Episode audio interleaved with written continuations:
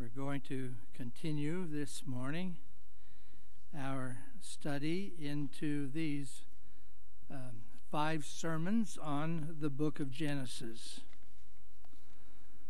Last week we talked about the creation story, and I believe that God uh, blessed us in our study. This morning we're going to talk about the image of God. And uh, from the viewpoint of a conservative, we are, of course, talking about the creation story of Genesis 1 and 2. But you need to understand that many do not accept the story of Genesis 1 and 2 as a true meaning for what constitutes the image of God. These people say that man's image has evolved over millions of years, maybe even billions of years, through multiple ancestors, the latest being the great ape.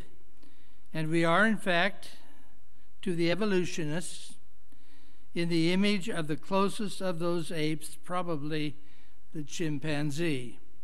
That's where we find our image. So, what does the image of God mean? Well, we're going to talk about that this morning, and I will tell you that because of the way in which we interpret the creation story, we often get it wrong the image of God. For example, there was a great deal of discussion regarding the ruin slash restoration theory of creation. Ruin restoration. In fact, after last week's study, someone asked me if I believed the ruin restoration theory of creation. What is that theory? Let me tell you. The ruin slash restoration theory says that there is a gap of indefinite time between verse 1 and verse 2 in Genesis chapter 1. Huge gap of time. Um, it reads actually like this to those who believe in the ruin restoration theory. Genesis 1, verse 1 In the beginning, God created the heavens and the earth. And then comes this indefinite, huge period of time, which is then followed by verse 2 The earth was without form and void, and darkness was on the face of the, of the deep and the Spirit of God was hovering over the face of the waters. so you see, this ruin restoration theory says that God created the earth in the beginning, then he went off and left it, and uh, he left it for this long gap, this indefinite period of time between verse 1 and 2, and then the Spirit came back in verse 2 and brought order and beauty to the world, which had been dormant throughout this long gap of time. He brought restoration to the ruin that had existed, and finally, that was what finished the creation story. That's why I said that the way in which we interpret the Genesis account of creation makes quite a difference in what we believe. And my answer, at least the answer that satisfies me, is that I do not hold at all to the ruin restoration theory of creation. And I have some reasons for not accepting it.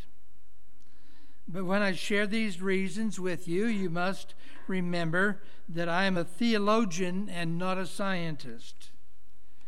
And the first reason that I offer is a text. It's Hebrews 4, verse 3. Hebrews 4, verse 3. The works were finished from the foundation of the world. And this, at least in my mind, eliminates the possibility of a ruin restoration theory. The works were finished. The second reason is a quote from one of my favorite authors.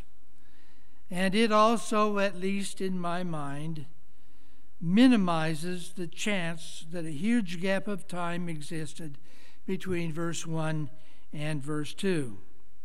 The quote says, listen carefully, that in the, for, in the formation of our world, God was not indebted to pre existing matter. The ruin, uh, ruin restoration theory would make God indebted to pre existing matter. He created it in the beginning, went off and left it, came back, and then recreated it from the, from the matter that was there after verse 1.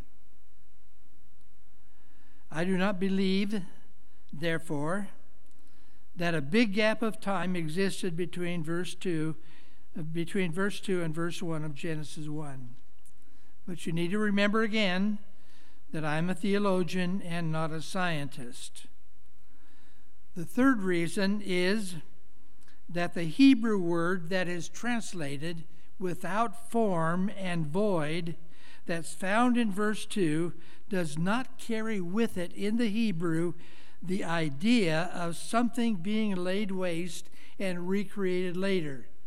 The Hebrew word doesn't allow that. And again, this in itself is not enough to totally discount the ruin restoration theory, but it at least satisfies me.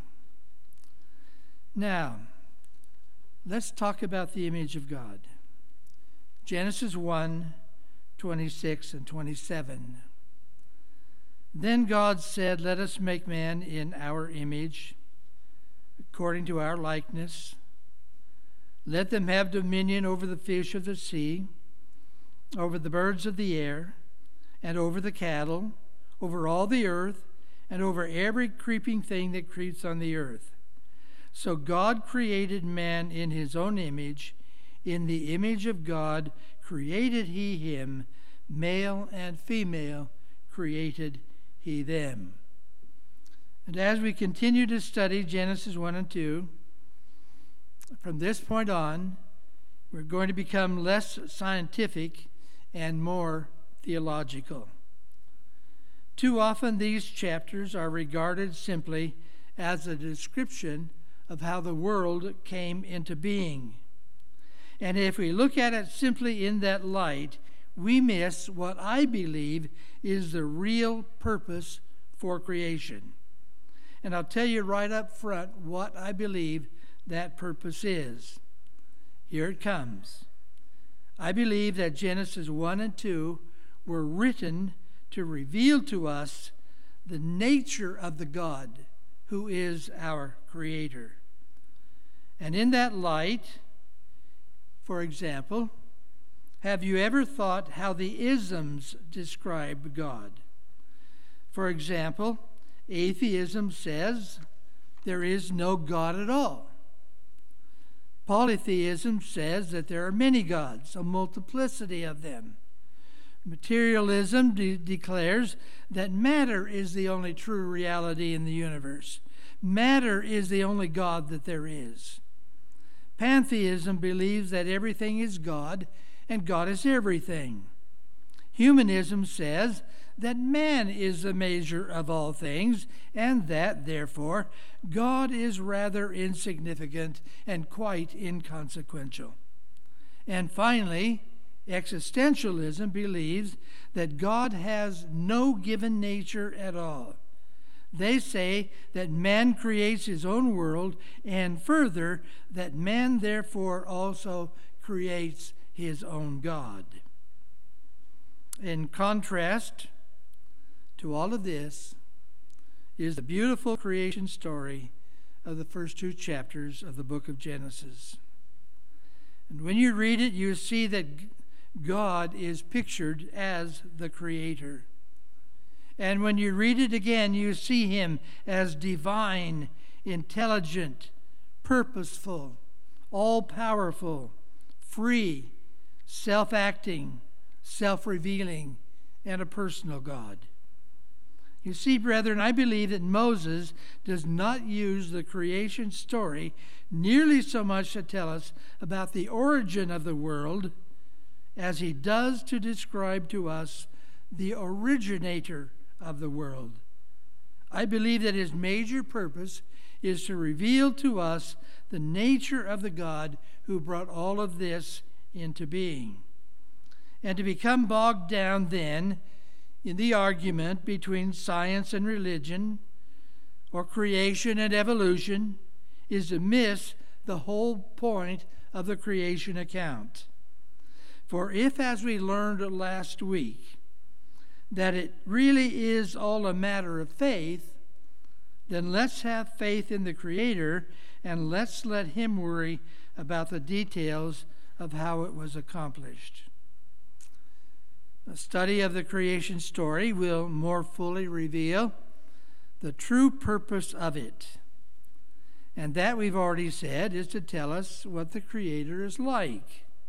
For example, if I try to describe my mother by telling you how she acts in the kitchen while preparing dinner, I am still giving you a description of my mother and not an account of the art of cooking. This is also true with the creation story. Follow me, if you will. If you opened a book and found an essay in which every passage of the book began with a statement and Napoleon fought, what would you say the essay would be about? And the answer is obviously that it would be primarily about Napoleon and only secondarily about the battles he fought. It would be to tell you what Napoleon is like. This is the same also with the story of creation found in Genesis 1. Let me show you what I mean.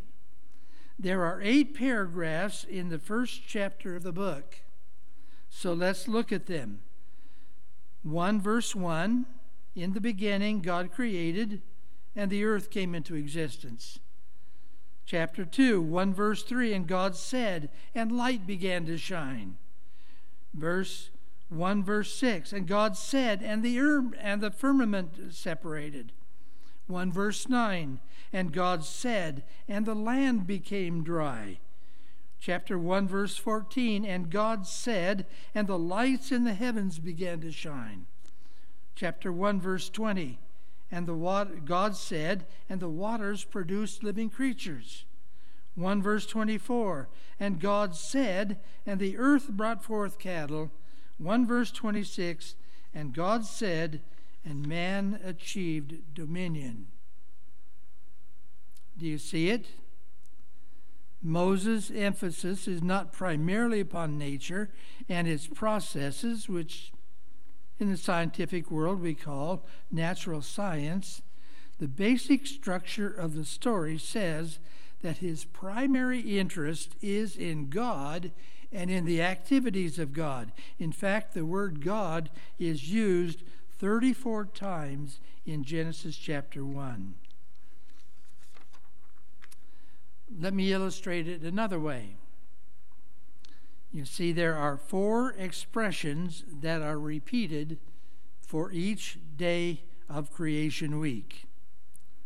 The first expression is, and God said. And it talks about the utter effortlessness it took to create the worlds. What could God have done less than to just simply say and still do something, not much less? His power is so great that when he exerts himself just enough to say a word, a whole world comes into existence.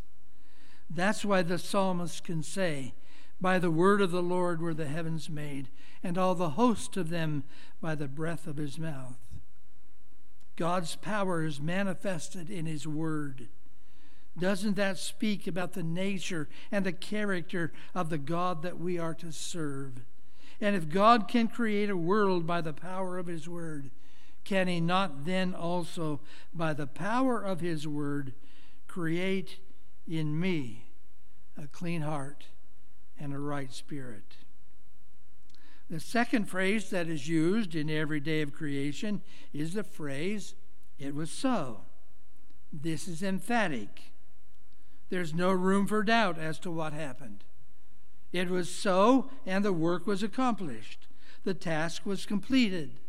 The authority of God's word was beyond question. It was so, it was done, it was accomplished.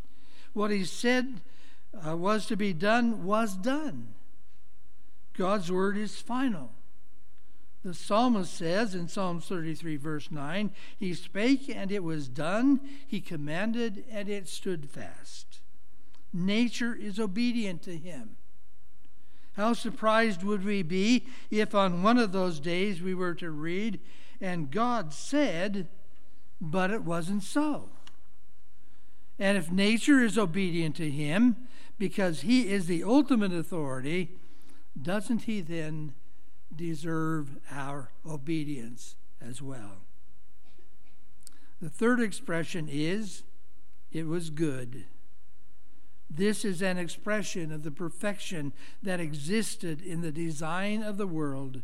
God looked out upon his handiwork and was satisfied. Everything that he had done was perfect, absolutely perfect.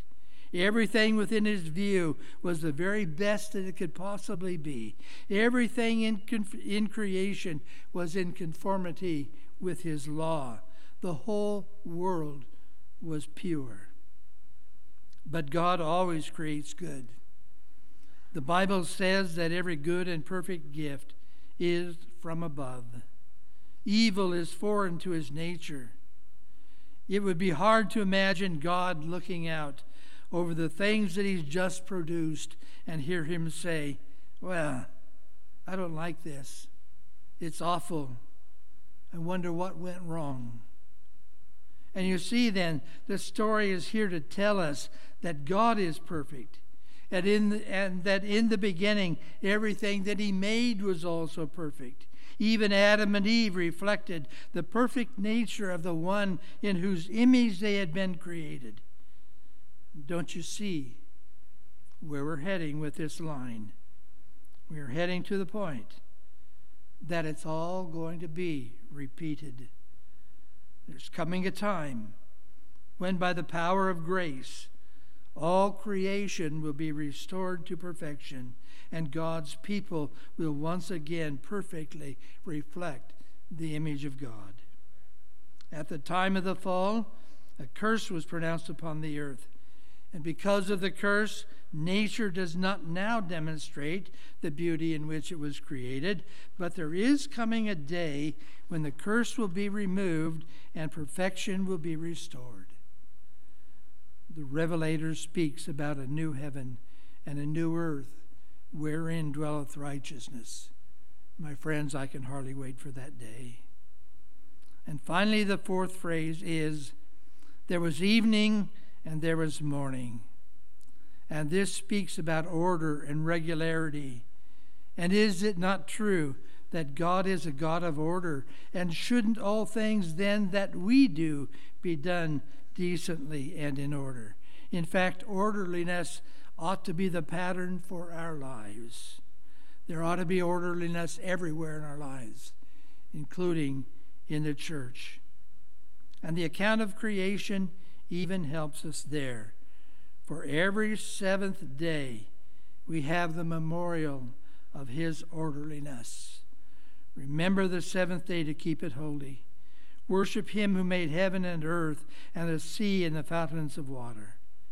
And when we order our lives in such a way that we worship him every week on the day which is the memorial of his creation, we do him honor the Sabbath coming to us from our from creation week itself allows us the opportunity to escape 6 days of chaos, to bring order to our lives and to worship him as creator.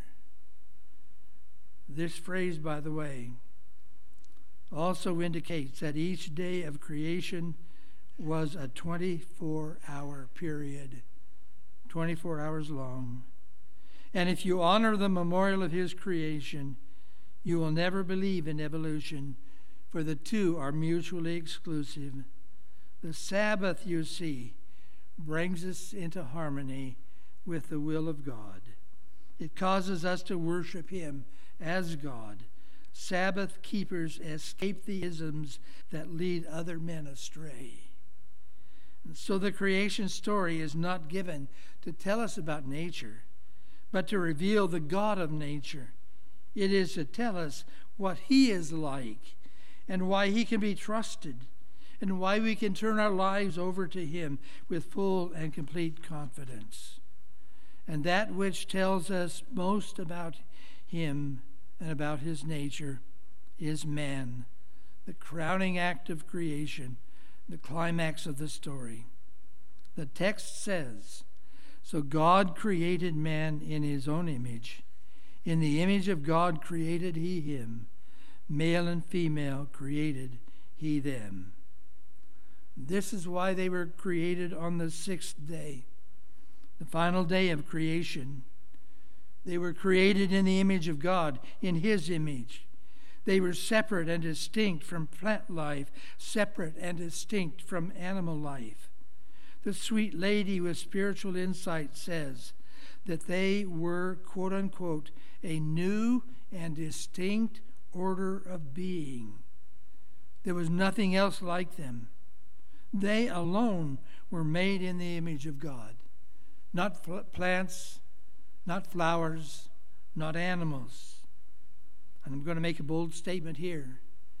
Because they were created in a, as a new and distinct order of being, I'm going to suggest to you that man is not an animal. And just what is the image of God?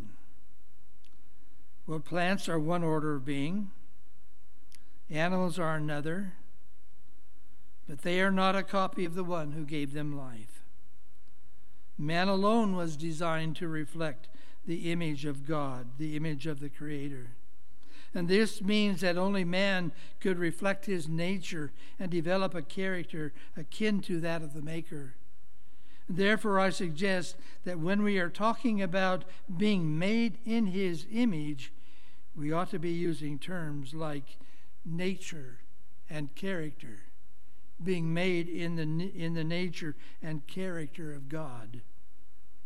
Usually, when we talk about the image of God, we think pretty much of the physical image.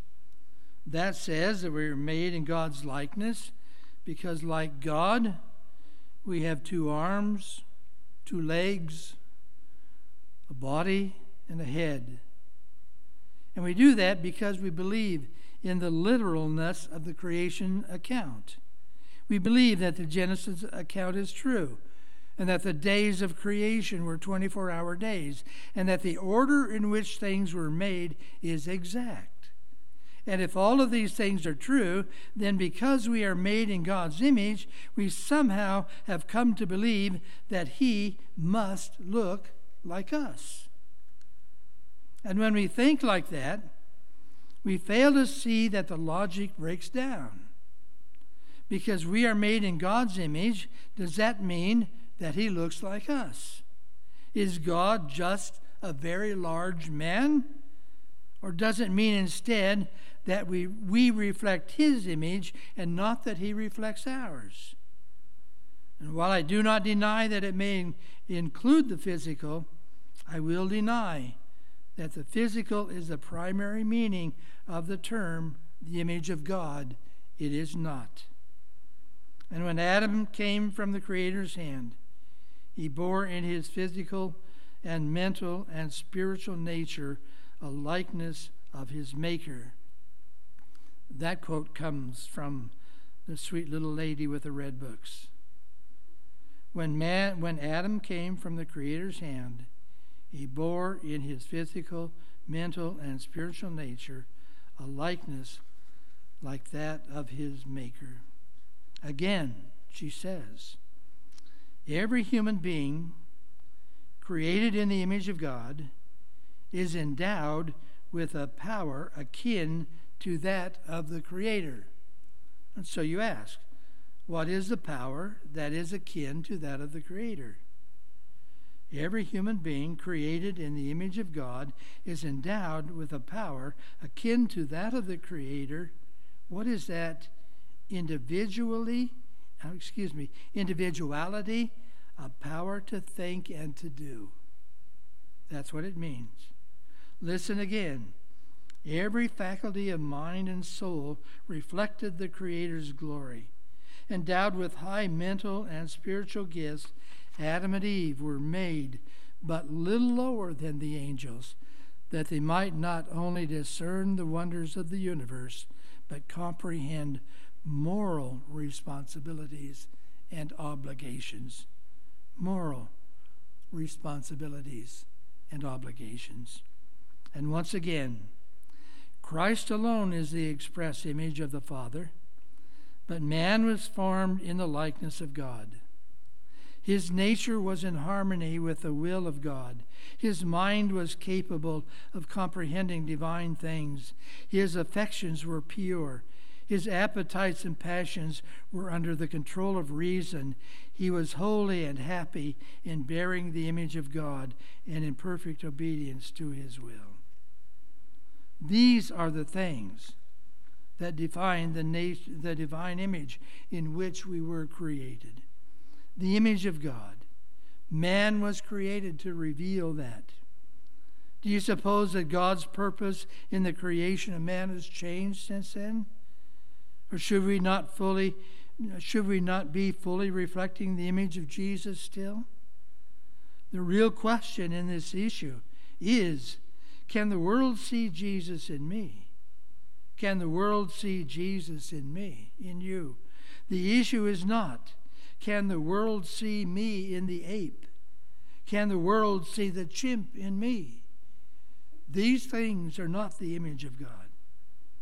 Conclusion and appeal conclusion, and appeal. To look upon Genesis 1 and 2 as simply a story of how the world came into existence is to miss the whole reason for which it was written. And the purpose of the created things of nature is the same for us today as it was for our very first parents who were created perfectly in the image of God. Listen for one last time from one of my favorite books, Patriarchs and Prophets, page 50 and 51. The holy pair were not only children under the fatherly care of God but students receiving instruction from the all wise Creator. The mysteries of the invisible universe afforded them an exhaustless source of instruction and delight. The laws and operations of nature, which have engaged men's study for 6,000 years, were opened to their minds by the infinite Father and the upholder of all. They, Adam and Eve, they held converse with leaf and flower and tree, gathering from each the secrets of its life. With every living creature, from the mighty leviathan that plays in the water to the insect mote that floats in the sunbeam, Adam was familiar. He had given to each its name, and he was acquainted with the nature and habits of every one of them. God's glory in the heavens, the innumerable worlds in their orderly revolutions, the mysteries of light and sound, of day and night, all were open to the study of our first parents. On every leaf of the forest or stone of the mountains, in every shining star, in earth and air and sky, God's name was written. The order and harmony of creation spoke to them of infinite wisdom and infinite power. They were ever discovering some attraction that filled their hearts with deeper love and called forth fresh expressions of gratitude. The creation story, the purpose of it, you see, is not so near, not nearly so much to tell us how things began, but instead to reveal to us the nature of the one who began it all. The Creator's name and character were stamped on every created thing. From it, we are to learn that God is love. And to be made in His image, then, is to reflect that love. Can the world see Jesus in me? Can the world see Jesus in you? Does your love for him ring true and your life and service too? Can the world see Jesus in you? Father in heaven, we would know more about God. We would know more about his nature because we want to be led by him. We want to be like him. We want to be, want to be under the control and influence of who God is and why we're, we were created. Thank you, Father, for being with us this morning. Speak to us always of your love. Help us to see in God everything that is beautiful and lovely and orderly. In Jesus' name, amen.